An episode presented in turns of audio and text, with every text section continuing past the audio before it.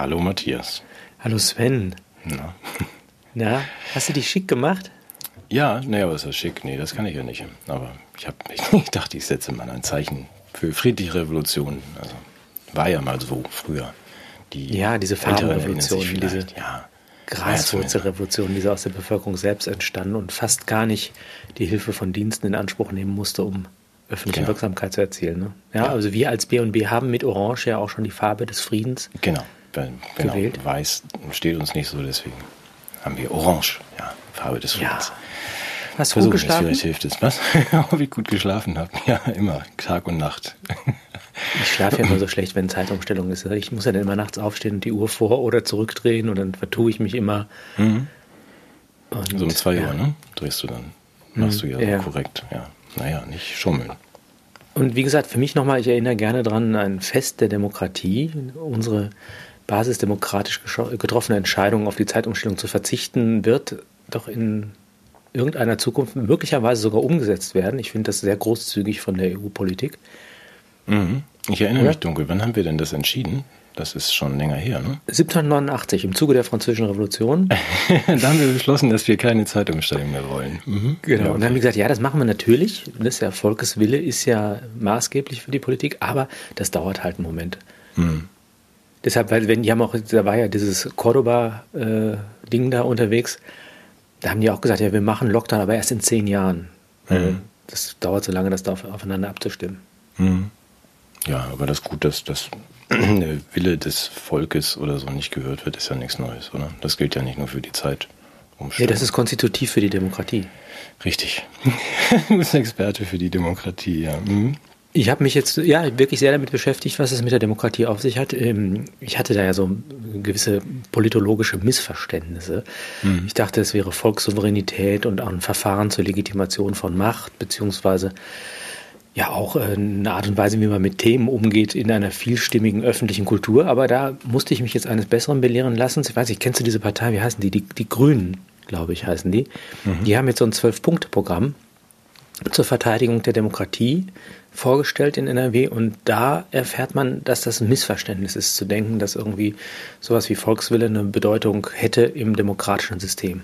Ach, das steht da drin. Ich habe das nicht gesehen, also hilf mir mal. Das ist was? Ja, Zwölf Punkte für die was?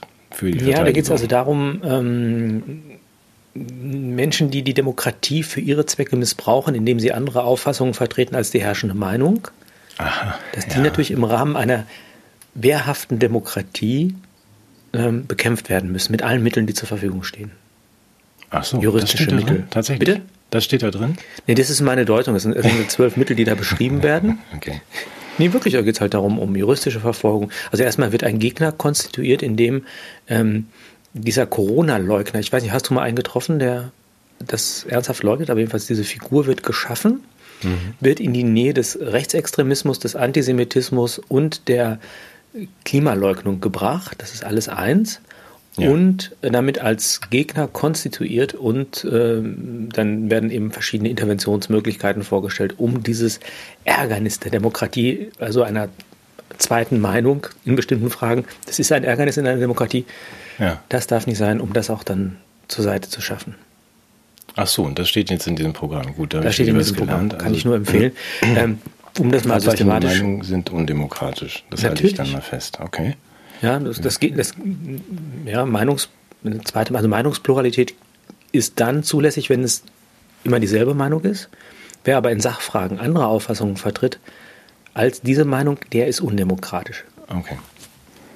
Das heißt, wenn du, sagen wir, die Migrationsfrage etwas differenzierter diskutieren möchtest, über das Klimathema absprechen, ab, äh, bestimmte Diskussionen noch führen möchtest oder auch, aber die gegenwärtige Corona-Politik nicht ganz so rosig siehst, wie sie in den Medien dargestellt wird, dann bist du nicht etwa eine andere Auffassung, sondern dann bist du undemokratisch und musst bekämpft werden. Okay, wieder was gelernt. Weniger Meinungsfreiheit wagen. Zum Wohle der Demokratie. Ja, okay. Gut, ja, gut, dann können wir das ja jetzt auch lassen mit den, aber über die Meinung der anderen dürfen wir sprechen oder die zutreffenden Meinungen der ja. aller die wir so ja, ja, ja, ja. kennen, ja. hier auf dem Zettel haben. Ich wollte dich eigentlich gleich zu Anfang fragen, ob heute Abend, ob das stimmt, dass Zelensky zur Oscarverleihung kommt, aber irgendwie rutscht das jetzt durch. Hast du das denn mitgekommen? Also Amy Schumer wollte ihn ja dann schalten, live, Ach. zur Oscarverleihung. Ich weiß nur nicht wegen was, also wegen seines Lebenswerks oder bester Kurzfilm oder, aber er hatte ja, glaube ich, auch mal, vielleicht kriegt er, ich, vielleicht kriegt er einen Preis, ich weiß es nicht, für die beste Comedy, was guckst du? der, der, das, der hat ja ein Näschen für diese Dinge. Das finde ich aber, den Hinweis sollten wir mal doch unterbringen.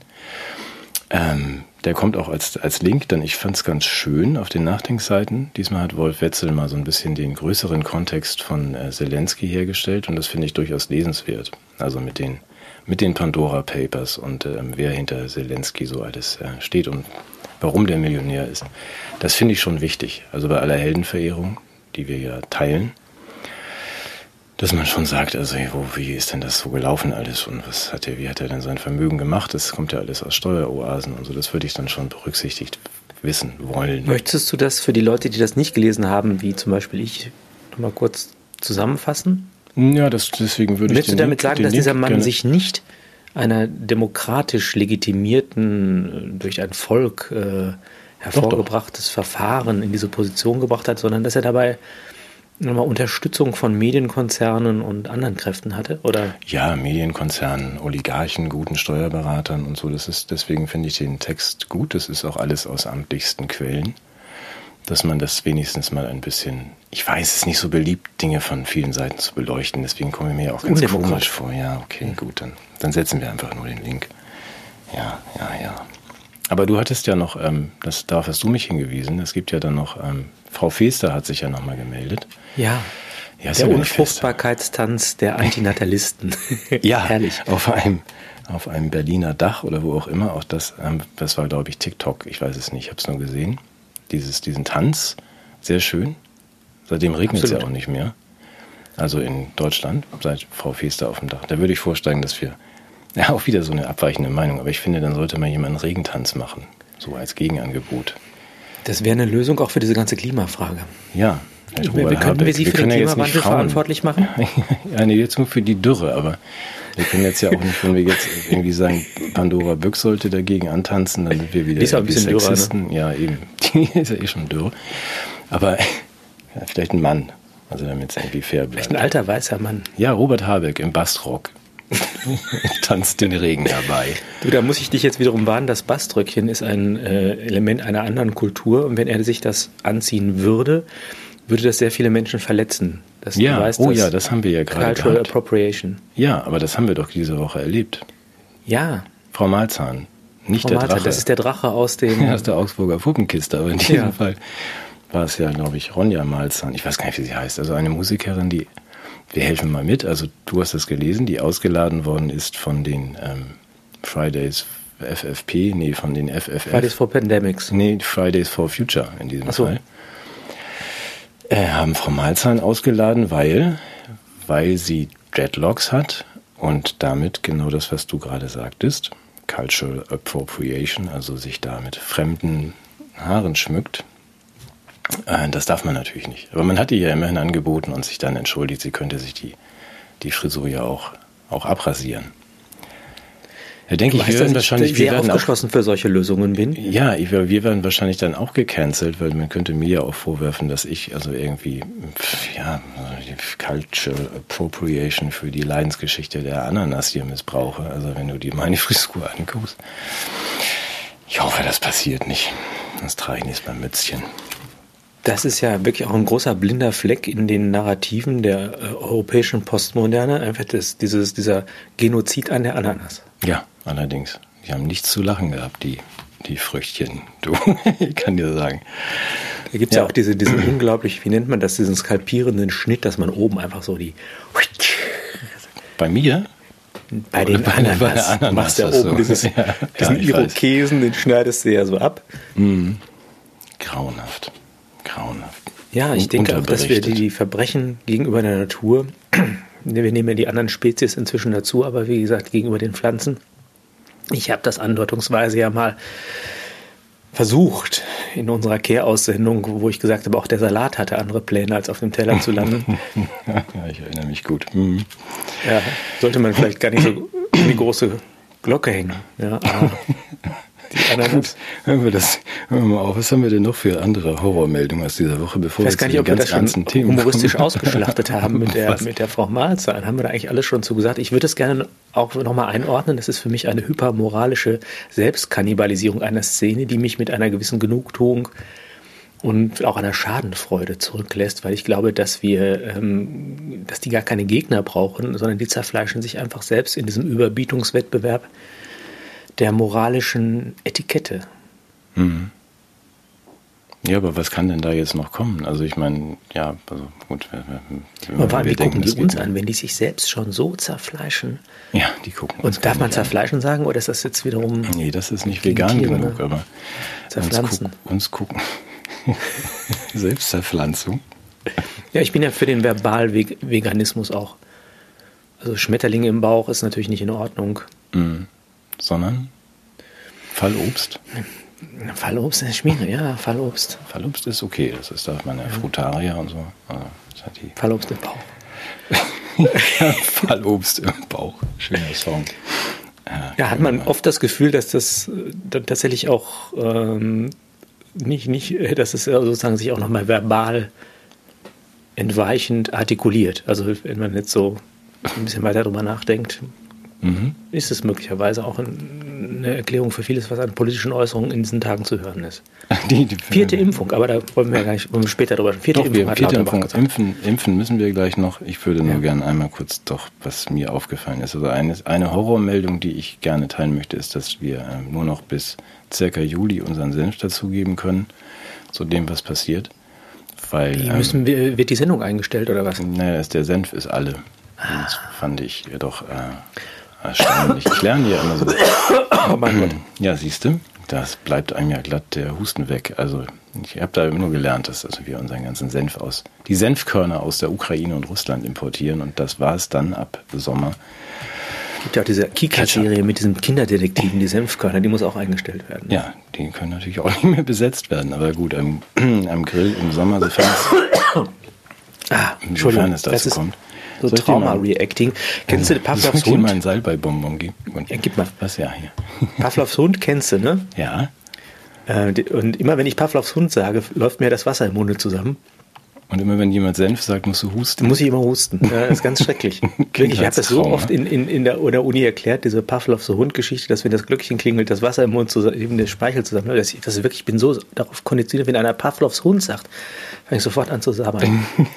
Das ist ja herrlich gut. Wenn ich wir machen daraus ein Experiment. Ich sage, das ist in jeder Sendung, und guck, was das mit dir anstellt. Ja, wenn, wenn wir mal zusammen essen gehen, muss ich ja nur Pavlovs Hund sagen, und schon freut sich der Gastronom, oder? Der Herr Burchardt ist selbst in der Currybude.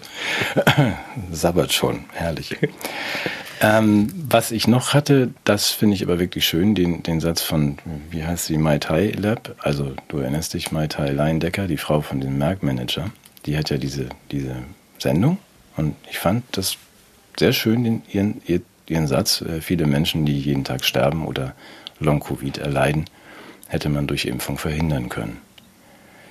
Das fand ich doch bemerkenswert. Ähm das ist relativ offen in der Sache. Also wir, ich, wir hatten ja häufiger schon uns distanziert über diesen Vorwurf, dass sich die Corona-Krise letztendlich äh, über, um, um Bevölkerungsreduktion handelt. Aber sie würde sagen, durch Impfung hätte man den Menschen ersparen können, mhm. zu sterben. Ja, hätte sie. Aber sie meinte ja, das hätte man, ja, also viele Menschen hätte man verhindern können durch die Impfung. Hat sie ja gesagt. Finde ich bemerkenswert, aber den Hashtag Deutschleistungskurs in dem Zusammenhang fand ich eigentlich auch ganz gut. Und ähm, habe dann nur gesagt, dachte, das ist ja nicht das erste Mal, es ist ja vielleicht auch ein bisschen in, in Sprache Veritas oder so. Die Frau äh, Hetzstadler aus Österreich hat ja auch schon gesagt, die, die Impfpflicht wäre, Zitat, der einzige Weg raus aus der Demokratie. Der passt ja ganz gut dazu, während, während Kurz... Ja. Hat sie das schriftlich geäußert oder ist ihr das entwichen? Das ist ihr entwichen, also schriftlich wird das wohl. Ich hab, das verlinke ich auch gern mal. Da gibt es ja schöne, schöne Wahrheiten. Kurz hat gesagt, im Zusammenhang mit der Impfstoffbeschaffung, also äh, von einem Verbrechen, das von der Europäischen Union eingehalten wird. Und ähm, wir, wir erinnern uns an Söder, der ja auch gesagt hat, die Sterberate sei mit Impfen siebenmal höher. das sind einfach so Dinge, die einem natürlich mal rausrutschen können. Aber ist ja schön, da müssen wir gar nicht widersprechen. Freudsche Glanzleistung. Aber zum Thema Sprache, mir hat ein lieber Freund gestern vorgeschlagen, als äh, Zugangskriterium für politische Ämter ähm, die Unterscheidung von äh, das mit einem S und mit zwei S und ein, ob ein Komma davor muss oder nicht.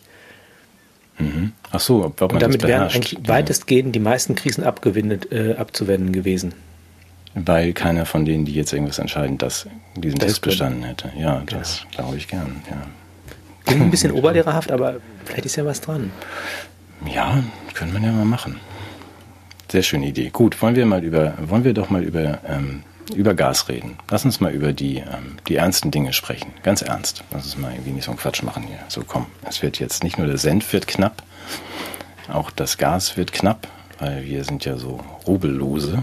Ähm, das heißt, ähm, wir können das ja gar nicht mehr bezahlen demnächst, habe ich mir sagen lassen, richtig? Und fahren deshalb nach in die Wüste, schicken unseren grünen Böckling, wie äh, Jens Berger das sehr schön beschrieben hat, da zu den Scheichs. Das muss ich korrigieren. Du weißt, dass ich Faktenchecker bin. Ja. Ja. Ich, ich, also für unsere Podcast-Zuschauer. Mhm. Ähm, es gibt den, An- den Vorwurf, man habe für das Tagesschau-Bild mhm. dieser Scheich-Begegnung unseres, was ist er eigentlich für ein Beruf? Ja, der Jugendbuchautor. Ja, der, ja, der, der Habeck. Ja. Wirtschaftsminister oder was ja, ist ja, er? Ja, jetzt ist genau. er Wirtschaftsminister. Der Wirtschaftsminister habe sich eine Stufe unter den Scheich gestellt und damit der Eindruck nicht so entstünde, hat man bei der Tagesschau eben entsprechend das Bild so gedreht, das sieht man an, der, an, der, an dem Dekor der Hintergrundwand, dass mhm. die beiden jetzt auf Augenhöhe sich begegnen, während äh, auf der, im vermeintlich realen Bild er sich erniedrigt vor dem mhm. Scheich, um das zu kriegen. Mhm. Das ist eine Fehlinterpretation, weil du weißt genau, wo befindet sich Katar? Ähm, genau weiß ich das natürlich nicht, weil ich habe ja in Erdkunde schlecht, aber auf der ähm, Südseite. Auf der Osthalbkugel. auf der Osthalbkugel. Und die Osthalbkugel, das wissen wir alle, die neigt sich ja so. Ach so. Das heißt, die waren hier und der Scheich war da. Und deshalb muss man, um das wieder anzugleichen, das Bild so drehen. Ah, meine Güte. Das war... Ich als Faktenchecker... Ja, guck mal, deswegen spreche ich auch so gerne mit dir, weil du bist einfach so ein wahnsinnig gebildeter Mann. Du weißt was von der Osthalbkugel, da habe ich noch nie gehört. Toll. Ja, es gibt die Nordhalbkugel und die Südhalbkugel. Das kennst du oft auch auf Fotos. Dann manchmal, wenn der Horizont so geht, dann ist man auf der Osthalbkugel. Und wenn der Horizont so geht, dann ist man auf der Westhalbkugel. Ah, okay. Und alles, jetzt ohne, alles ohne Polsprung. Mit Polfilter kann man das allerdings aufhaben. Ja, okay. Nee, aber sag mal jetzt ganz kurz, also jetzt wollen wir dann mal zum Gas, nee, also mit Pol. Ja, natürlich. Mit, ja, wir können auch gerne mit Herrn Habeck anfangen. Ich habe einfach gedacht, dass ich wundere mich ja über diese ganze Entwicklung, man muss trotzdem wirklich mal gestehen, und ein paar Sachen haben wir ja auch gefunden, die ich, äh, da finde ich immer wieder überraschend, dass sie nicht kommuniziert werden in dem, was wir dann ja so als die vertrauenswürdigen Faktenchecker-Medien empfinden. Also wenn man jetzt sagt, die, die Idee, den wir lassen uns nur noch in Rubel bezahlen. Das wird uns ja möglicherweise noch viel Freude machen, weil wir haben ja nicht so richtig Rubel. Mal schauen, wie das dann sich nächste Woche entwickelt. Aber ja, erklär mal, was ist denn jetzt, warum sollen wir das denn nicht in Rubel? Können wir doch gerne machen. Der Rubel rollt den, ja auch. Ja, ja, aber der rollt ja, genau, also wir in Rubel bezahlen, dazu müsste man sich ja erstmal Rubel kaufen, also um es jetzt mal platt zu erklären. Da müsste man ja den Rubel mal, mal tauschen und den... Äh, wir wollten die Russen doch jetzt gerade ähm, subventionieren und, äh, nee, Quatsch, nicht subventionieren, sondern sanktionieren, auch mal schön, ich oh, komme nochmal rein. Mhm, ja. Genau, so subventionieren wir sie ja. Also das, wenn, wenn du keinen Rubel hast und der Russe möchte Rubel, müsstest du den ja kaufen. Also diese ganze... Ähm, kriegt man doch bei der Bank wahrscheinlich, oder? Ja, ja, genau. Und dann kaufen wir unser ähm, so Gas. So wie früher beim Verreisen, wenn man irgendwie nach Frankreich gegangen ist, hat man sich die Franc abgeholt. Ich glaube nicht, dass wir erreichen wollten, dass der Rubelkurs steigt und dass wir dann unser, unsere Euros und Dollars in Rubel tauschen müssen, um davon Gas zu kaufen. Hm? Könnte sein, dass Boah. das nicht die Idee war. Der, der Putin ist aber auch ein Fuchs. Ja, ja, gut, aber gut, wenn wir dann jetzt sagen, das wollen wir aber nicht, wir nehmen dein Gas nicht mehr, dann wird das ja möglicherweise spaßig, weil ich glaube, ein Sechstel der Restreserven sind schon weg. Aber es ist ja auch Sommer, wer braucht schon Gas. Also. Ja, und wir, wir, ich habe heute oder gestern noch gehört, wie der Habeck gesagt hat, wenn wir jetzt Energie sparen, ist das gut für die Umwelt, es ärgert Putin und sichert die Energieautonomie. Das heißt, wenn wir auf Energie verzichten, sind wir relativ autonomie, autonom in Bezug auf diese Energie, mhm. die wir nicht haben mhm. und nicht nutzen. Mhm. Das ja, heißt, da gibt es für mich so einen Randaspekt. Wir sprachen darüber, wir sprechen darüber ja schon seit einem, seit einem Dreivierteljahr jetzt im Grunde über. Was macht ihr da eigentlich? Ähm, so eine Feinheit in diesen Verträgen, die ich ganz spannend finde. Das heißt da ja nicht Pay as you like wie bei uns, sondern, sondern Take or Pay. Das heißt, es gibt in diesen, es gibt eine lange, lange Untersuchung, Oxford, irgendwas, Institut für Energy, dass sie sagen, ja, Moment, Kinder, aber wenn ihr sagt, wir möchten das Gas jetzt nicht abnehmen, also im ne, Frieren gegen Putin oder im Pulli gegen Putin, das heißt aber nicht, dass ihr es nicht bezahlen müsst. Also in, dieser, in diesen Verträgen ist einfach geregelt, ja, bezahlen müsst ihr es in jedem Fall, ob ihr es jetzt nehmt oder nicht. Das sollte man doch vielleicht erwähnen, dass wir sagen, wir kommen aus diesen Verträgen nicht raus und wir müssen das bezahlen. Und wenn wir es dann nicht haben wollen, weil wir lieber frieren, dann müssen wir es trotzdem bezahlen. Das gleiche Phänomen, das weiß ja auch keiner und es kommt dann auch leider in der Tagesschau nicht vor, ist diese, diese Nord Stream-Geschichte. Dass man auch diese da böse sagt, Pipeline, ne? Die da böse Pipeline, Putin uns ja, so erpressen ja die wollen wir jetzt aber gar nicht nutzen und ähm, da vergiss es, Putin. So, dann muss man nur leider sagen, trotzdem ist ja, bezahlen müssen wir die Pipeline trotzdem. Also die Verträge mit denen, die diese Pipeline gebaut haben, sind nun mal gemacht und also dann haben wir sie halt bezahlt und benutzen sie nicht. Da waren aber schlaue Füchse am Werk, die das ausgehandelt haben. Das ist ja ein bisschen wie bei den Impfstoffbeschaffungen, dass man da auch bestimmte Mengen schon in Zukunft zusagt, die man abnimmt, obwohl man sie vielleicht gar nicht mehr braucht. Hm. Im Unterschied dazu aber dann, dieses, dieses Gas könnten wir möglicherweise brauchen oh. und nutzen es nicht. Den hm. Impfstoff, den brauchen wir nicht, aber den nutzen wir. Na, vor allem bezahlen wir das alles. Ja, das ist gut. Das ist ja entscheidend. Also dann wollen wir es nicht, wir bezahlen es, wollen es nicht haben und ähm, wenn man es uns doch schickt, dann benutzen wir es nicht. In Rubeln aber dann. Ja, genau. Aber dann, dann habe ich, ich hab eine Idee. Wenn der Putin, also der, man, man kann ja vieles über ihn sagen, aber zwei Dinge sind, glaube ich, unstrittig. Er ist homophob mhm. und er ist ein irrer Kriegsherr. Mhm. Da sind doch dann diese Scheichs, sind doch dann eine Alternative. Da herrschen doch Menschenrechte und Frieden. Und ja. die tragen ja auch immer weiße Klamotten, das sind ja die Guten, oder? Ja, das habe hab ich auch, genau wie du, irgendwie sehr, sehr erfreut zur Kenntnis genommen, weil das ist natürlich das Gay-Paradies überhaupt auf diesem, dieser Erde, ist ja Katar. Ja, der Christopher Street, der in Katar, der ist immer eine Wucht, oder? Ja, wahnsinnig schön, ja. Alle so diese riesen Umzüge mit halbnackten Menschen irgendeines Geschlechts. Nein, wir müssen schon... Äh, mal ohne Spaß, also ausnahmsweise ohne Spaß. Es ist ja so, dass tatsächlich auch da erstaunlich, wie, wie egal es offensichtlich dann ist. Deswegen der grüne Böckling fand ich dann schon... Mit der wertegeleiteten Außenpolitik. Ja, also wertegeleitete... Für die Frau Baerbock ja auch steht. Ja, die wollte, glaube ich, Katar noch sogar noch die W M wegnehmen, aber das ist ja jetzt auch vergessen, das ist auch nicht so wichtig. Sport hat ja mit Politik nichts zu tun. Aber äh, ja, meines Wissens ist es so, wenn du als verheiratete Frau irgendwie in Katar vergewaltigt wirst, dann, dann musst du ins Gefängnis wegen Ehebruch und auf ähm, diese, ähm, dieses Gay-Verhalten steht dann schlicht und ergreifend die Todesstrafe, wenn du Moslem bist. Wenn du Glück hast, kommst du mit Auspeitschen oder irgendwie so gesteinigt werden davon. Aber... dass man da sagt, das ist ja jetzt letztlich, wir brauchen jetzt das Gas und dann ist das ja alles scheißegal. Das ist ja auch eine hochinteressante Strategie. Gut. Aber wenigstens führen Sie keinen Krieg. Jetzt, gut, okay, davon, genau, davon abgesehen, das wollte ich gerade noch sagen. Ja. ja, auch das kommt ja nicht so richtig vor bei unseren, ähm, bei Emily auf dem Dach, dass man sagt, die ähm, Katar führt durchaus auch Krieg und zwar im Jemen, also wo ja dann irgendwie auch hundertfünfzehntausend Menschen, Zivilisten, gestorben sind und wahrscheinlich noch ein paar Millionen dazu verhungert, aufgrund der katarischen äh, Politik und deswegen könnte man ja auch mal die Brötchentüte vielleicht in den Farben des Jemen anmalen. Und nee, da möchte ich vorwarnen. Ich habe mich nämlich kundig gemacht. Ich, ich, ich tue ja nur so naiv. Ich bin ja perfekt vorbereitet in Hinblick auf die Sendung. Hast du dir die Fahne des Jemen mal angeguckt? Ja, ich weiß, warum das ein Problem ist mit der Farbe. Ja, des Jemen. Das ist nämlich, also, welche, was sind die Farben? Jetzt mal hier, komm, ne, sag's schon. Naja, schwarz und rot ist da auch bei. Oder Orangeton oder so. Und weiß. So, ja. Und was ist das für eine Fahne? Ach, Naja, man könnte in gewisse Gefahren geraten als Bäcker, wenn man meint, dass man weiß, das ist die Fahne der Reichsbürger. Ja, eben, gut. Es okay. ist die Fahne der Reichsbürger, die in dem Jemen ohne sich zu distanzieren gehisst wird. Und mhm. ich finde, da muss man diesen Konflikt auch ein bisschen anders bewerten. Ja, aber man müsste zumindest dann groß draufschreiben, nein, das ist keine Reichsbürger-Brötchentüte, sondern das ist die Tüte des Jemen. Aber es ist doch irre, oder? Ich meine, wir, aber wir, Ikea sponsert ja diese ganzen Friedensdemos, oder? Ja, Ikea, also den Gelb, Gelb ähm, Blau ist ja unverdächtig, aber den Jemen, also nochmal, ohne Scherz, also der ja. Jemen findet nicht statt seit wie so viele andere Dinge. Jetzt haben wir wieder irgendwas was Neues, Hippes und laden Zelensky zum Oscar ein. Es ist einfach, es ist ja schwer auszuhalten.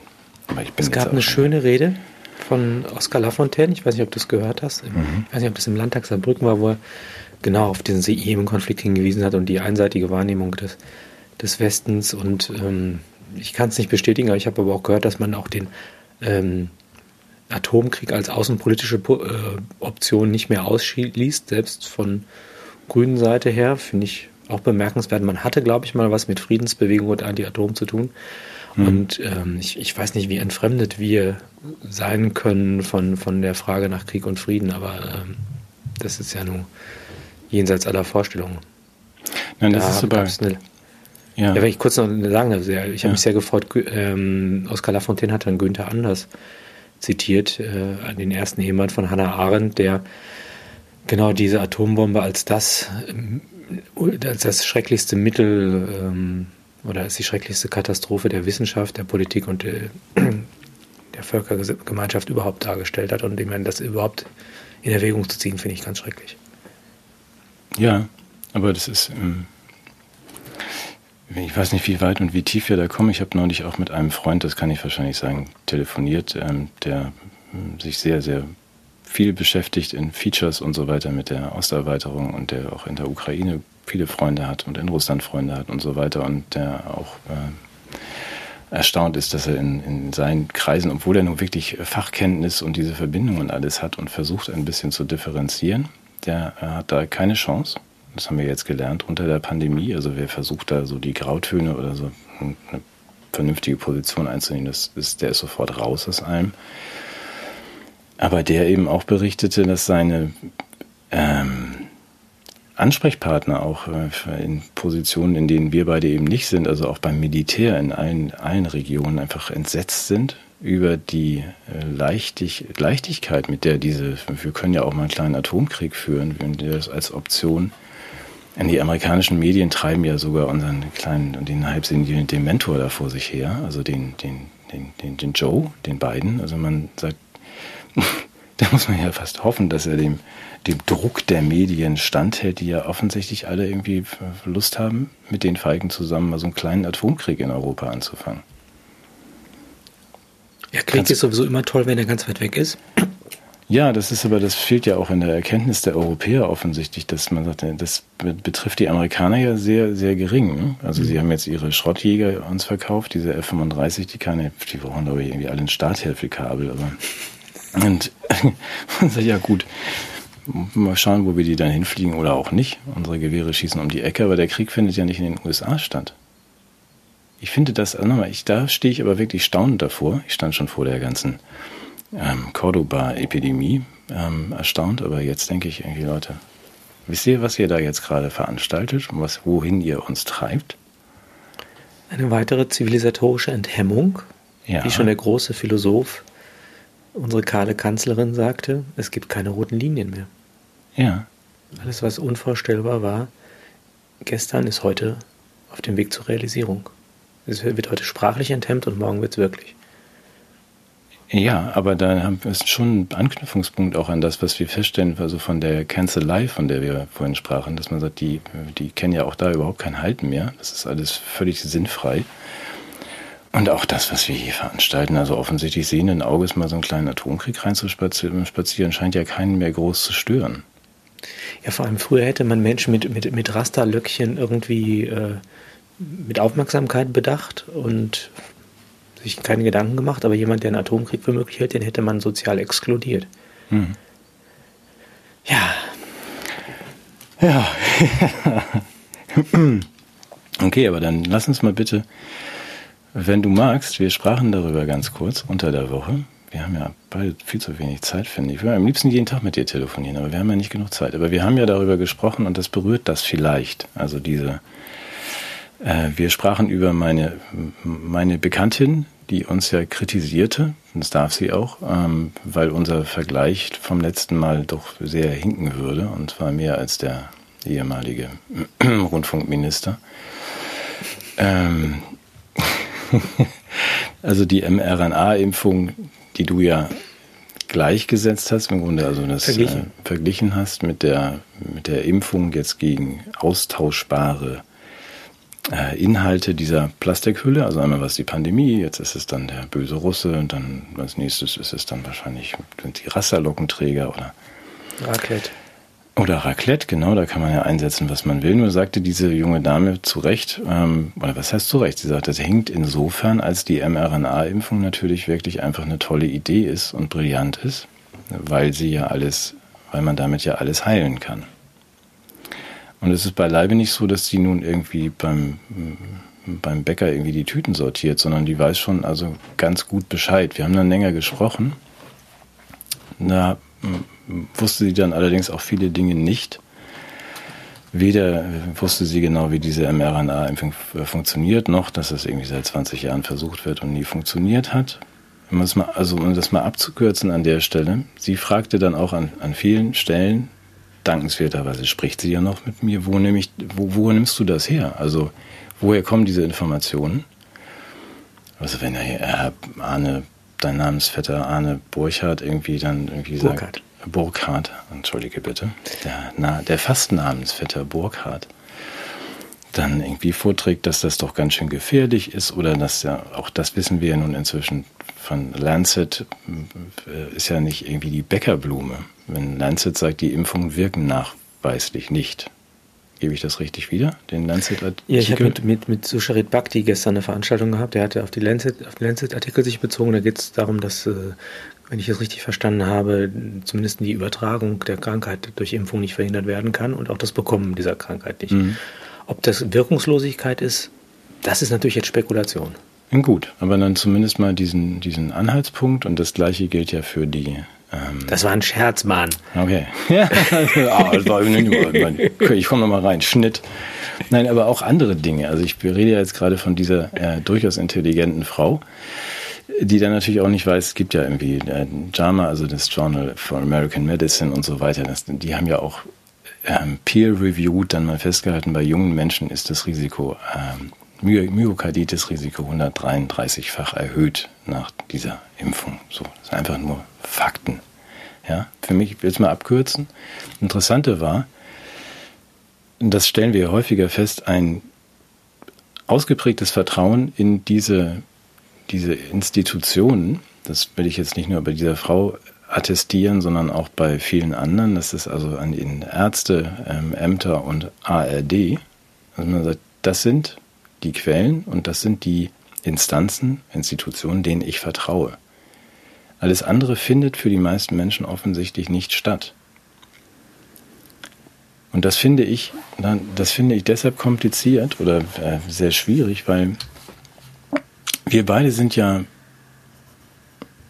ich will mal anders anfangen, ich bin ja der Ansicht, dass äh, diese drei Institutionen uns und auch alle anderen... Ähm, Hast du die ver- schon genannt? Die, die Ärzte, die Ämter und die A R D, ja, ja, also diese, das worauf ja, das sind ja die Eckpfeiler des Vertrauens der deutschen Sofakartoffel. Also dass man sagt, ich gucke gern Arztserien, im, die Im A R D, A R D, die Tagesschau äh, ist die Wahrheit. Und die Ämter und Politik, oder kannst du sagen, Medizin, Medien und Minister, also wenn man will, das sind so diese Dinge, darauf muss ich mich verlassen können und darauf verlasse ich mich auch in dieser ganzen Pandemie. Ich habe noch was anderes zu tun, als mich damit zu beschäftigen. Und nach meinem Dafürhalten haben die alle drei versagt. Siehst du das anders? Also ich finde... Das ist ein hartes Urteil. Okay, das war wieder ein Scherz, ne? Ja klar, es ist beschönigend. Also ich, ich würde ich würde es weiter sagen. Also zunächst mal, ohne jetzt jemand entsch- also entschuldigen zu wollen, ist es ja natürlich erstmal auch ein Zeichen von Geborgenheit, wenn hm. Menschen erstmal davon ausgehen, dass ihnen die Menschen, dass ihnen die Institutionen nichts Böses wollen. Und es entlastet auch und damit sind sie jetzt erstmal auf der sicheren Seite, indem sie das tun, was man ihnen da nahelegt. Versagt haben sie möglicherweise ganz bestimmt, ja? Hm. Aber müssen wir nicht noch weitergehen? Ist das, ist das, sind die möglicherweise sogar mit, haben die es möglicherweise nicht nur nicht gut gemeint, sondern haben tatsächlich noch eine Hintergrundagenda. Ich meine, darüber müssen wir beiden nicht sprechen. Es gibt Hintergrundagenda, die dieses medizinische Krisenszenario braucht, um andere Dinge zu realisieren. Insofern haben sie nicht nur versagt, sondern sie haben dieses Vertrauen systematisch missbraucht. Mhm. Und wenn ich demokratietheoretisch argumentieren darf, dann ist das Misstrauen gegen die Mächtigen und die Instanzen eigentlich in die Demokratie eingebaut. Mhm. Das ist kein Gehorsamsbruch der Untertanen gegenüber den Herrschern, sondern es ist die Praxis gelebter Demokratie und wechselseitiger Kritik, dass ich erstmal dem, was mir gesagt wird, und den Instanzen mit einer bestimmten kritischen Perspektive begegnet. Deshalb war zum Beispiel in der Schule eine gewisse Zeit lang Kritikfähigkeit ein wesentliches Bildungsziel. Mhm. Und wogegen soll ich denn die Kritik richten, wenn nicht gegen diejenigen, die einen Vorteil daraus ziehen könnten, mir zu schaden? Aber da müssen wir, glaube ich, mal ran, auch von der anderen Seite. Lass mich, lass mich mal versuchen, mhm. ähm, und hilf mir. Wenn diese... Also Kritikfähigkeit, ja, ich bin skeptisch, ich stelle Dinge in Frage, so die ganzen Basis-Aufklärungsbegriffe. Und ähm, trotzdem kommt man dann ja, wenn diese, äh, auch wenn die vierte Gewalt, also die Medien funktionieren, kommt man natürlich in eine Situation, wo man sagt, ich muss natürlich ein, ein Restvertrauen trotzdem bei aller Skepsis in die gewählten Vertreter haben und auch darin, dass die Medien nach dem Rundfunkstaatsvertrag so funktionieren, dass sie mich informieren. Nein? Du guckst so, als wäre das falsch. Ich, also damit, damit wir uns jetzt nicht in den Bereich des äh, verfassungsschutzrelevanten Untergrabens äh, der staatlichen Integrität begeben, muss ich eine Differenzierung durchführen. Ja. Ich kann Vertrauen haben in die Verfahren, mhm. die, die uns tragen, in den Rechtsstaat, in die Gewaltenteilung, in die demokratische Kontrolle. Aber diese Verfahren sind eine Form von institutionalisiertem Misstrauen. Mhm. Und insofern darf ich dem Kanzler misstrauen und kann zugleich darauf vertrauen, dass ein intakter Staat einen unwürdigen, einen, einen egoistischen, einen, einen, einen anderen Dingen interessierten Politiker aussortieren. Hm. Es gab das, weiß nicht, das ist schon lange her, die sind ja auch früher ab und zu mal zurückgetreten, getreten, wenn sie sich was haben zu Schulden kommen lassen. Hm. Und solche Verfahren haben das Misstrauen in die Person zum Ausgangspunkt gehabt, aber zugleich ein Vertrauen in die Verfahren verfestigt. Hm. Wenn aber alles Vertrauen, das ist, glaube ich, das ist jetzt der Punkt, auf den ich, ich möchte jetzt deine Argumentation damit nicht zerschießen. Was das Schlimme ist ja eigentlich, wenn dieses Vertrauen erschüttert wird, von einem Vertrauen gegen Einzelnen und einem und übergeht in ein Misstrauen gegen die Verfahren und gegen dieses, dieses System insgesamt. Hm. Dann haben wir es mit einer kulturellen Krise zu tun. Ich glaube, darauf wolltest du hinaus, ne? Ja, ich wollte darauf hinaus, dass man, also ich, ich idealisiere ja manchmal die skandinavischen Länder, wie du weißt, dass man sagt, also ich, wenn jemand mich wählt als Politiker, muss er, ähm, muss der Wähler intelligent sein, dann behandle ich den Wähler auch als intelligenten Menschen und so weiter. Also dass man sagt, wenn die diese Grundlage einigermaßen stimmt und man es, es so ist, dass es unabhängige Medien gibt, auch im Mainstream, ja, also unterschiedliche Meinungen, Demokratie in dem Sinne funktioniert und auch mal was aufgeklärt wird, dann, das ist eigentlich so ein Zustand, wo man sagt, das ist der, von dem meine Bekanntin ausgeht und sagt, das, was da dann diskutiert wird und was dann bei mir ankommt, und die Ärzte verhalten sich auch ihrem Berufsethos entsprechend. Auch da gibt es unterschiedliche Meinungen, und wenn dann was ähm, verabschiedet und verschrieben und per Leitlinie ähm, angeordnet wird, dann ist das auch in Ordnung, das ist dann wissenschaftlich in Ordnung. Auf irgendwas muss man sich ja verlassen, und worauf ich hinaus wollte ist, äh, hilf mir einfach das zu formulieren, aber das sind, wenn diese Instanzen nichts taugen, also A R D, Ärzte und Ämter, und man sagt, die sind gar nicht, funktionieren nicht. Das ist diesen ganzen Menschen, die darauf vertrauen, ob sie das hätten tun sollen oder nicht, nicht klar. Und wenn es, ich glaube, sie kommen nicht mehr in die Nähe, sich vorzustellen, dass das so sein könnte. Weil, wenn man sich das klar machte, wenn es ihnen klar würde, dass diese ganzen Strukturen nicht mehr funktionieren und dass sie verraten und verkauft worden sind, dann, dann wäre das tatsächlich existenziell schwierig, wenn man sagt dann, ich habe überhaupt keinen Halt mehr in meinem Leben. Darauf habe ich mich verlassen. So wie ich mich, also, ja gut, wir können die Parallele aufmachen zum elften September. Ich habe mich darauf verlassen, dass die Regierung nicht selbst sich irgendwelche Flugzeuge in Häuser schmeißt. Aber dass man hier sagen muss, dass denn, ich glaube, dass sie das verweigern würde, auch meine Bekanntin. Dass man sagt, sie würde das nicht wissen wollen. Sie würde sich dieser Wahrheit oder dieser, diesem, dieser These nicht mal annähern und sagen, was wäre denn, wenn die mich alle verraten? Sie würde da gar nicht hingehen. Und wenn du sie das dahin wird deutlich, wenn Leute, ähm, die diese äh, Spikung genossen haben, ja. äh, und dann in die Erfahrung von unnormalen Körperphänomenen geraten, ja. dass die ganz viele Gründe finden, woran das liegen könnte, um nicht auf den Gedanken zu kommen, dass es an dieser medizinischen Intervention lag. Ja. Weil, und das ist, glaube ich, der Punkt, ähm, dieses, diese Grundannahme, ich kann auf all das vertrauen, derart stabilisierend ist, um überhaupt ein, seine Biografie zu führen und äh, sozusagen in dieser diese Kulisse, selbst wenn sie als Kulisse vielleicht aufscheint, wirklich auch als Realität weiterhin wahrzunehmen, weil es erhebliche Konsequenzen hätte, die Desorientierung, Kontrollverlust, auch die Anerken- das Anerkennen müssen, dass man an der Nase rumgeführt wurde, das fällt ja auch keinem leicht. Wir halten uns ja alle für souverän und urteilskräftig. Mhm. Aber das ist ein guter Punkt, also von dir, gerade in diesem Verhältnis, da lässt sich das exemplarisch eigentlich festmachen, von, von Arzt und Patient. Mhm. Weshalb wird so wenig ähm, berichtet, das können wir jetzt lang und breit mit Zahlen aufmachen, mit den Nebenwirkungen der Wachstum, und sogar die Öffentlich-Rechtlichen hatten ja in Gestalt des M D R vor kurzem mal dann einen, einen Bericht, der das dann auch ganz gut illustrierte. Ja, super, und, ne? Ja.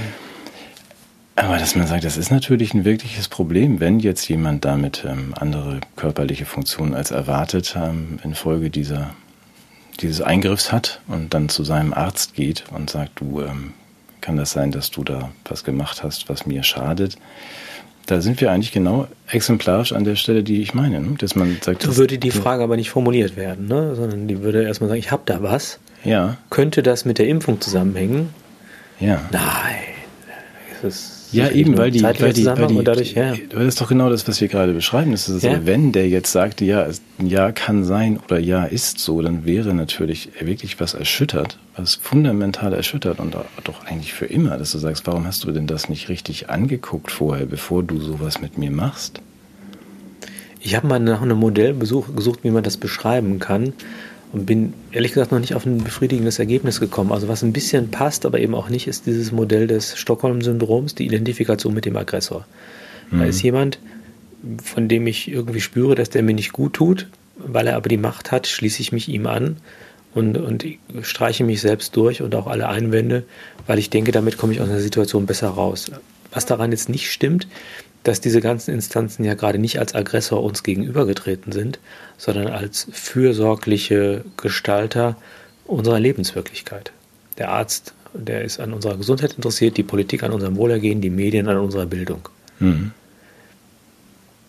Insofern passt das Modell nicht ganz, aber es hat ein bisschen was von dem, weil es dann auch so eine Art ähm, Schicksalsgemeinschaft ausbildet zwischen diesen Parteien, die darin besteht, dass die einen an den anderen schuldig geworden sind und deshalb nicht anerkennen können, dass da was schiefgelaufen ist, und die anderen, die zum Opfer geworden sind, möchten weder diese Opferrolle anerkennen, noch möchten sie den anderen als Täter bezeichnen, weil das ihr Vertrauen erschüttern würde. Und insofern sind die in, einer, in einem Traumapakt gewissermaßen, der eine starke soziale äh, Kraft hat. Ich glaube, das ist das, was Gunnar mit Kult beschrieben hat. Ja. Und natürlich dann die Projektion der der Gegnerschaft und des, des ganzen Unbehagens nach außen braucht, um jemanden zu haben, den man es dann in die Schuhe schieben kann. Das wären wir. Ja, das, gut, dass du das sagst. Ich hätte auch an Gunnars äh, Kult und die Schritte gedacht dann. Das ist aber nicht... Ähm, wir wollen ja niemanden beunruhigen, aber ich bin dann ein bisschen beunruhigt, weil ich denke, ja, dann, wenn diese... Erkenntnis sich nicht, oder wenn sie sich nicht dieser Erkenntnis nähern, dass das vielleicht nicht so eine gute Idee war, ist ja eigentlich so, je schlimmer die Folgen werden, die man dann leugnet oder ignoriert oder sagt, das gehört hier gar nicht jetzt, ist das für uns keine so richtig gute Perspektive, oder? Also das Einzige, wofür, weil sie werden dann einfach es nie im Leben einsehen, dass da was falsch war. Was wird sie davon abhalten, uns alle zu vernichten, ja, wenn eben wir dafür stehen, dass da eine offene Frage ist, vor der man sich kollektiv drücken möchte? Ja, aber das ist auch eher, wenn, also Stockholm-Syndrom ist schon ganz gut, es ist ja so eher, als hätte man im, hätte man im, im Rausch irgendwie, weiß ich auch nicht, irgendwelche Städte angezündet oder was weiß ich gemacht und sich dabei noch selber irgendwie die Arme geritzt. Und wäre dann nach dem Aufwachen wieder so, dass man sagt, darüber möchten wir alle gar nicht mehr sprechen. Wir wissen das zwar irgendwie alle, dass das nicht so toll war, aber dann hier möchten wir auch nicht dran erinnert worden. Du bist der einzige Zeuge oder der einzige, der nicht dabei war. Der nicht besoffen war, ne? Ja, genau. Und du bist dann, wenn du dann sagst, was habt ihr denn da gemacht, dann wirst du natürlich sofort in den Fluss geschmissen. Dann ist das getilgt. Ich finde das psychologisch ein bisschen ungünstig für uns. Für die anderen ist es auch nicht so schön. Nein, aber die merken ja von dir nichts. Das ist ja immer das Blöde. Also, ich glaube, dass das krank macht, in so einer Situation zu leben. Ähm, vielleicht können wir das auch mit einem kleinen Aufruf an unsere Zuschauer verbinden. Es gibt doch bestimmt Menschen, denen das geglückt ist, auszusteigen aus dieser Konstellation. Und, Welche? Ähm, Welcher Konstellation? Äh, aus dieser Konstellation dieses Vertrauens. Und ähm, die haben ja nicht nur hinnehmen müssen, dass die Impfung jetzt nicht die universelle Lösung ist, sondern eben auch diese Erschütterung des Vertrauens in das medizinische und politische System insgesamt. Und da würde mich mal interessieren, wie das für diese Menschen sich psychologisch und biografisch dargestellt hat. Also dieses, äh, ich glaube, es gibt ja immer noch die Menschen, die auch zwischen den Lagern sich noch bewegen. Ja. Ja, also wenn da jemand das schildern würde in einer kleinen Mail an uns, das würde mich schon interessieren, weil ich glaube, dass man ja, man, wir beide machen das ja schon eine Weile länger. Und ich muss auch sagen, dass ich zunächst begonnen habe mit den Interventionen der transnationalen Player im Bereich der Bildungssphäre, ja, also PISA als kulturelle Kriegsführung. Und ähm, wenn du dann nach und nach merkst, das ist ja nicht nur in dem einen Bereich so, sondern auch in vielen anderen, dann hast du das Gefühl, dass dir deine eigene Biografie geraubt wird, weil die Eckpunkte, ja, auf die du dich bezogen hast, die biografischen Zäsuren und die, auch die Deutungen, in denen du gelebt hast, die werden ja plötzlich alle schal und dir wird was geraubt und du mhm. hast ja erstmal nichts Neues. Das ist wie wenn du jemanden aus einer Sekte befreist, dann nimmst du ihm eine Gemeinschaft und wenn du ihn aber nur in der, im Kalten stehen lässt, dann ist das für den keine Verbesserung, sondern erstmal ein Verlust. Das ist wie auch bei Platons Höhlengleichnis, ne? Der ist erstmal schmerzhaft, wenn du da was loslassen musst. Ja. Ich hatte für diese Recherchen jetzt schon lockere fünfzehn Jahre, zwanzig Jahre Zeit. Ja. Und jedes Mal hat es mir wieder den Boden unter den Füßen weggezogen, wenn ich gemerkt habe, oh, ich habe ja eigentlich mein Leben in Disneyland gelebt und habe jetzt gemerkt, da gibt es ja irgendwie eine Realität, die hinter den Plastikfassaden ist. Mhm. Aber du das aber von einem Tag auf den anderen erleben musst, ist aber auch Respekt vor allen, die jetzt in zwei Jahren Cordoba-Virus das Ganze machen, ja, dann glaube ich, ist das schon auch, fühlt man sich ganz schön durchgeschüttelt seelisch, oder? Ja, das scheint mir auch so, aber du wolltest ja dann noch sagen, es ist ähm, nur Mut, oder? Es ist trotzdem besser, da wo wir dann, glaube ich, beide sind, auch wenn einem da viel unter den Füßen weggezogen wird, fühlt es sich doch besser an, also einen, diesen etwas weiteren Blick auf die Dinge und die Welt zu haben. Ja, ja man also braucht starke Nerven und Menschen, die einem ab und zu mal in den Arm nehmen. Weil, ja, aber das können wir ja gerne anbieten. Also wenn ihr dann auch mal diese, diese bunte Pille nehmen wollt, und dann, ja, ist besser da. Ist besser, als in der Matrix zu wohnen. Ich würde das empfehlen. Ja, ja. Das ist, die Wahrheit ist den Menschen zumutbar, hat Ingeborg Bachmann mal gesagt. Mhm. Finde ich auch. Selbst ich finde es sogar besser, wenn es nicht besser wäre. Mhm. Aber wo du jetzt, darf ich das eben machen oder wolltest du dazu noch was sagen? Weil ich, wo du gerade. Ich, ich wollte noch, ich wollt noch ja. ein bisschen die, über die Konsequenzen nachdenken. Also ich, ich glaube ja, auch den Satz habe ich wahrscheinlich hier schon zitiert. Pestalozzi, der Mensch lernt aus Not oder aus Überzeugung. Ja. Die Überzeugung ist der rationale Weg des Gesprächs und die Not ist das Realitätsprinzip, das keine Argumente braucht, sondern durchschlägt. Mhm. Und ich fürchte, dass das Erwachen ohnehin unvermeidlich ist. Und ähm, das wäre für mich ein Argument dafür, dass man vielleicht der Not mit den Argumenten und der Überzeugung ein bisschen vor, zuvorkommen kann. Denn, und jetzt kommt der Punkt, ähm, es zeichnet sich ja ab, dass es nicht nur Einzelfälle sind, die jetzt in diesem Rahmen betroffen sind. Also Sucharit Bhakti hat sehr schön gesagt, das Buch des Lebens wurde äh, zerstört durch diese ja, genetische Manipulation, die damit auch, oder nee, diese Gentherapie, oder das darf man sagen, müssen wir vorsichtig sein.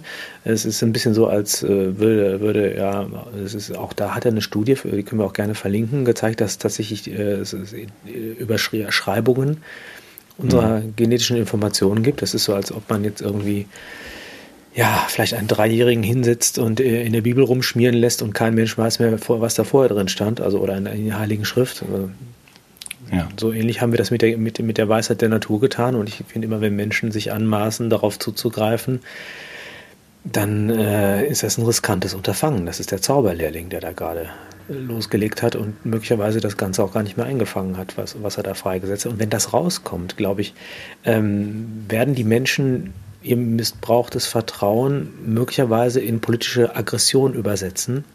Mhm. So, dass, ich glaube, das haben wir auch schon mal gesagt, dass äh, der Kritik, die Kritik von unserer Seite, die ja subtil, demokratisch, argumentativ und so weiter ist, ähm, für die wahrscheinlich noch wie ein Paradies sein wird, in, in Betracht dessen, wenn da Menschen merken, dass ihr Leben zerstört wurde, eben weil sie vertraut haben mhm.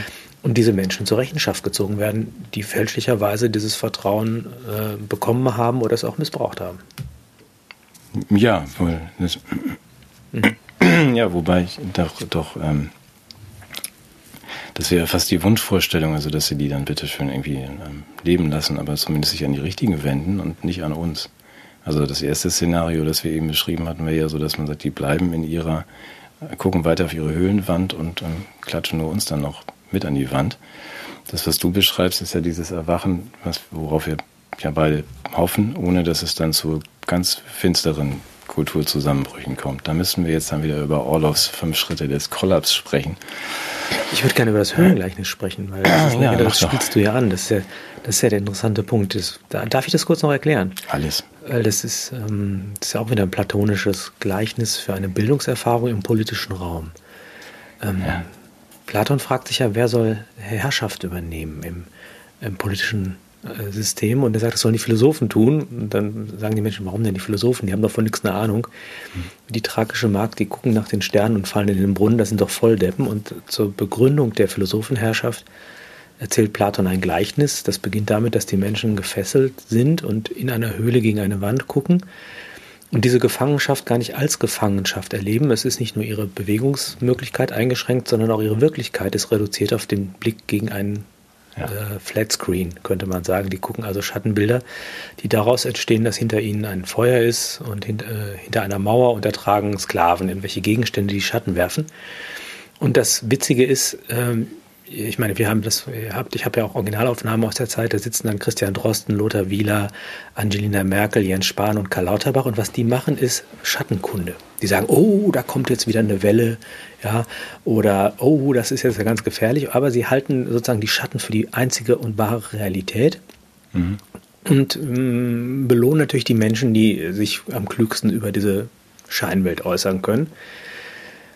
Und das Gleichnis beginnt jetzt gerade damit, dass man sich vorstellen möge, eine Person würde befreit und man würde ihr den Hals umdrehen, auch ein starkes Bild eigentlich, das mit dem Tod assoziiert ist, und würde ihr die gewohnte Realität rauben und ihr sagen, pass mal auf, da hinten ist ein Feuer und das alles, was du siehst, sind Schatten. Und die erste Situation, das ist die Irritation, denn keiner, dem das zustößt, wird sagen, oh, danke für die Befreiung, das ist jetzt die wahre Realität. Bisher habe ich nur Schatten gesehen, weil es geht gar nicht, denn um zu verstehen, was ein Schatten ist, muss ich wissen, dass es eine Beziehung gibt zwischen etwas, das einen Schatten wirft, und dem zweidimensionalen Abbild dessen an der Wand. Dafür hat er gar kein Modell, wenn er aus der Schattenwelt kommt. Ja.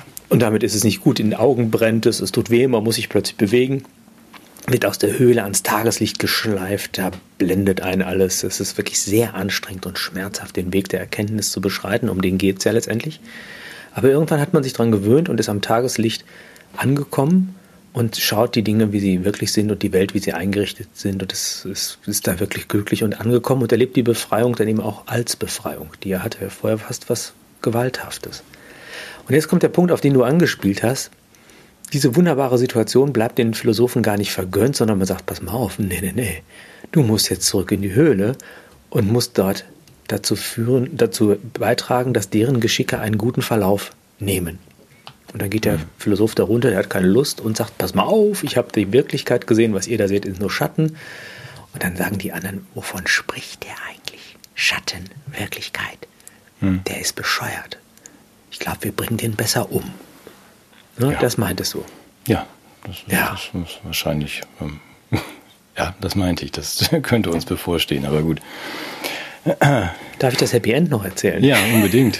Platon hat das ich warte darauf. Ich, ich glaube da nicht dran. Das, ist, das hat er reingeschrieben, weil seine, seine, seine Fans dann mal gesagt haben, du kannst das nicht aufhören, das muss irgendwie auch ein gutes Ende nehmen. Hätte ja, YouTube du kannst den Menschen nicht allen Mut rauben.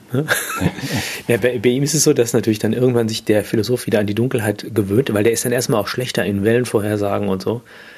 Und wenn er sich dann gewöhnt hat, hilft ihm sein, seine grundsätzliche Einsicht in den Bau der Welt, auch in der Höhle, die besseren Aussagen zu treffen und auch die besseren Entscheidungen zu finden und wird dann von den anderen mit Liebe in seiner Herrschaftsfunktion auch akzeptiert. Das ist übrigens keine Demokratie, sondern es ist eine Aristokratie, also etwas, was uns heute nicht mehr zur Verfügung steht, insbesondere weil wir sowas wie die einzige ein- wahre Wahrheit, die dem Einzelnen zur Verfügung steht, nicht mehr annehmen, sondern sagen, wir müssen das auf die Schultern vieler verlagern, weil der Einzelne sich irren kann. Mhm. Okay, aber das klingt nach einem schönen Happy End. Das heißt, du, du und einige andere Philosophen, die sich dann ähm, ordentlich streiten, bevor sie mit den Wahrheiten vor die Menschen treten, ähm, wuppen das hier schon. Ja, finde ich gut. Nein, auf mich kannst du da nicht zählen. Ich bleib an der Sonne. Du bleibst in der Sonne? Ja, ja. Ach so, ja, okay. Ja, verstehe. Du drückst dich vor dieser Verantwortung. Sehr schön. Natürlich. Ja, das mache ich dann auch. Mach mir doch nicht die Hände schmutz. Ja, das mache ich dann auch. Das ist eigentlich jetzt ein guter Übergang. Ich wollte aber noch was loswerden. Darf ich das? Also Sonne ist ein guter Übergang. Ich wollte jetzt über Sonne die Inokulationstheorie noch sprechen. Die Inokulations, ja, die Okulationstheorie, genau, die, die. das wollte ich auch. Und mit dem, okay. mit dem vorher gesprochenen Dank an, an Amrei, ja, die weil toll. wir, das werden wir auch nochmal erwähnen, wir machen das ja demnächst, wir kriegen so viel schöne Post und haben so f- äh, schöne Unterstützung. Wir werden demnächst das Zweitformat machen am Dienstag um Viertel nach acht für alle, die uns unterstützen, um genau das also auch ausführlich halt behandeln zu können, was da alles an tollen Sachen und an Dingen, die auch vernetzt werden können und müssen, was wir aber hier nicht alles machen können, werden wir Dienstag auch versuchen, live, live noch weiter zu senden. Wir machen das extra. Aber Amrei hat, und damit geht er bald zurück zu dir, eine ein, äh, sehr schöne Mail mit sehr schönen Hinweisen geschickt. Und wir waren, glaube ich, beide begeistert von den Frontiers in Psychology, oder? Ja. Was mich so gefreut hat, ist also erstmal, das ist das, was ich da ja so mehr oder weniger spekulativ dachte. Ja, irgendwie erinnert mich die Propaganda doch an diese Impfung, mhm. dass das nicht nur ein blöder Witz von mir war, sondern tatsächlich auch eine psychologische Theorie ist, nämlich zu sagen, ähm, Propaganda muss wie Impfung funktionieren und da gibt es verschiedene Strategien. Also ich kann das, soll ich das mal vorlesen? Ich habe das hier auch rauskopiert. Moment, kriege ich, krieg ich das Ding jetzt hier an? Ah, Also es geht darum, dass es eine, eine Theorie der psychologischen Impfung gibt, ganz in Analogie der Impfung in der Medizin. Ähm, bei der psychologischen Impfung besteht die abgeschwächte Herausforderung oft aus zwei Elementen, nämlich einer Vorwarnung vor einer Bedrohung oder einem Angriff auf die eigene Einstellung oder einer präventiven Widerlegung von Gegenargumenten. Diese prä- präventive Widerlegung von Fehlinformationen schwächt die Fehlinformation, sowie ein medizinischer Impfstoff oft aus abgeschwächten Viren besteht.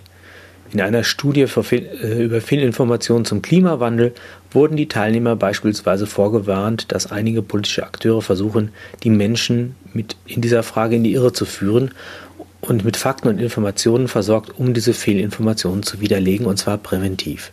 Mhm. Nur so als Beispiel. Ähm, man fühlt sich hier auf der Seite der Guten, so wie eine Impfung im medizinischen Raum ja der Gesundheit dient, dient auch die Propaganda hier der äh, psychischen Gesundheit des Einzelnen und des Gemeinwesens und ist natürlich deshalb, weil es von den Guten ist, auch eine gute Sache. Wenn es von den Bösen wäre, wäre es Propaganda. Ja? Mhm. Was aber deutlich wird, ist so ähnlich wie die Impfung dem Immunsystem misstraut, so misstraut diese Propaganda der Urteilskraft der Menschen und sagt, also wenn wir euch nicht versorgen mit ähm, Psychoimmunabwehr, Ja. Da seid ihr zu doof dazu und kommt möglicherweise zu falschen Ergebnissen. Deshalb überlasst uns mal, dass wir euch damit, darüber informieren, was das Richtige und was das Falsche ist. Finde mhm. ich einen schönen, fürsorglichen Gedanken im Rahmen einer gelenkten Demokratie. Ja, und unterstreicht genau das, was du letztes Mal entwickelt hast. Also dieses, diese pa- Parallelität, Parallelizität, wie auch immer. Also diese, diesen Gleichklang dieser beiden Immunisierungskampagnen. Oder, ähm, ich fand, das will ich dazu sagen, wir, auch das verlinken wir, also den, den Link auf diese Frontiers in Psychology, natürlich das mitverlinkte Spiel, hast du dann ja auch gesehen, besonders schön. Also das heißt, glaube ich, ich habe es hier stehen, ja, Get Bad News. Und ähm, auf spielerische Weise einfach, du wirst in diesem Spiel Fake News Produzent. Also wie macht man denn das, wenn man Matthias Burchardt wird? Also jeder spielt das dann durch. Was muss ich machen? Wie eine einzelne Zelle äh, Spike-Protein-Produzenten werden. Ne? Ja, aber hier ist ja was ganz besonders Bemerkenswertes, finde ich, wenn man sagt, wenn ich damit, also ich lerne dabei mit Try and Error und ich muss das Richtige wählen, um dann von vielen Mit, damit meine Fake News bei vielen ähm, Leuten ankommen und auch ernst genommen werden. So wie wir beiden das auch machen, ne? Ja, das Schöne ist, wenn du damit fertig bist, wenn du danach leibhaftig Matthias Burchardt triffst oder so, dann weiß man ja, an, merkt man ja an vielen Stellen, aha, also der hat sich irgendwie auch, das habe ich ja gerade gespielt. Ich weiß ja, wie so ein Fake News-Produzent sich aufstellt und wie der redet und wo er mich reinlegt. Und da fand ich bemerkenswert, dass man das Spiel nur eine Million Leute, aber die Autoren großen Wert drauf legen. Es müssen auch nicht alle geimpft sein. Also die sind ja geimpft gegen Leute wie uns. Es genügt, wenn das nur einer von tausend ist, weil die, die können dann wieder anderen erklären. Guck mal, da siehst du, was der Burchardt da macht. Was der das hat Shedding-Effekt. Ja, genau. Also das ist schon, schon sehr erhellend, finde ich. Das sollte man einfach mal an einem sonnigen Sonntag nochmal kurz so fünf Minuten spielen. Dann weiß man, wie auch, dass die... Ähm, die Vorbereiter der Planspiele auch durchaus irgendwie sehr genau wussten, was sie tun mit ihren medialen Strategien. Das Richtige. Ja, natürlich. natürlich. Wie du am Anfang schon gesagt hast, also das ist ja, also Zweitmeinungen braucht man ja auch gar nicht. Der Trend geht nicht mehr zur Zweitmeinung. Und jetzt wolltest du in die Sonne, oder? Ja. Ja, ich nämlich auch. Ich muss meinen Garten anlegen. Das ist eine sehr persönliche Bemerkung jetzt. Ich muss noch tanken, um die Generatoren zu füllen, falls die nächste Woche keine Rubel mehr haben hier. Braucht man ein bisschen nicht. Aber das mit den Gärten ist doof. Jetzt, jetzt lese ich überall, ihr müsst irgendwie, Bundesamt für Katastrophenschutz, seht mal zu, dass ihr autark werdet und ein bisschen Wasser und einen Garten anlegt. Du weißt, hm. dass ich dieses Jahr nach Dänemark umziehe im Juni. Oh Gott, da wirst du nichts ernten. Verpasst es, den Garten anzulegen, also sitzt dann da. Genau, ich kann hier den, ich muss jetzt hier, wollte ich den Garten nicht anlegen. Du wirst Wind ernten. Herrlich. Jetzt, ich, jetzt muss ich aber ja. Und dann, der Nachfolger kann dann hier meine Karotten essen und ich habe in Dänemark keine. Aber das mache ich jetzt. Ich höre jetzt die Matthäus-Passion von Bach, weil ich glaube, dass das ein schönerer Soundtrack ist als mein Magenknurren. Ja, dann guten Appetit für Bauch und, ähm, und Seele. Und wir machen, wir machen gleich noch was. Wir werden gleich noch eine kurze, eine kurze Erklärung, was wir ab jetzt dienstags machen. Ah, oder? Das wird toll. Ja, ich hoffe. Das wird wahrscheinlich unheimlich wackelig und geht schief. Das aber das macht ja auch nee, nichts. Nee, das, das ist ja der Charme. Die, ich glaube, das würde die Leute abschrecken, wenn die denken, ah, das sind Fake News Produzenten, das ist alles so perfekt. Solange wir das so, ja. so hemdsärmlich machen. Du meinst allen Ernstes, dass wir bisher einen perfekten Eindruck machen? Ich glaube, ich will dich nein, da nicht nein, korrigieren. Nein, wir müssen uns in unserer imperfekten Authentizität treu bleiben mhm. und müssen also auch da ja, wackelig starten. Ja, ich finde das gut. Das weiter. Wir können nichts richtig, aber das mit Leidenschaft. In diesem Sinne, mein Lieber. Auch dir ähm, einen schönen sonnigen Sonntag. Ist ja ein Tag, äh, Stunde länger heute der Tag, oder kürzer, ich weiß Oder kürzer, ich weiß nicht. Eins von beiden. Dem Glücklichen, der schlägt doch keine Stunde, das heißt. Mach gut. Tschüss. Bis dann, ciao.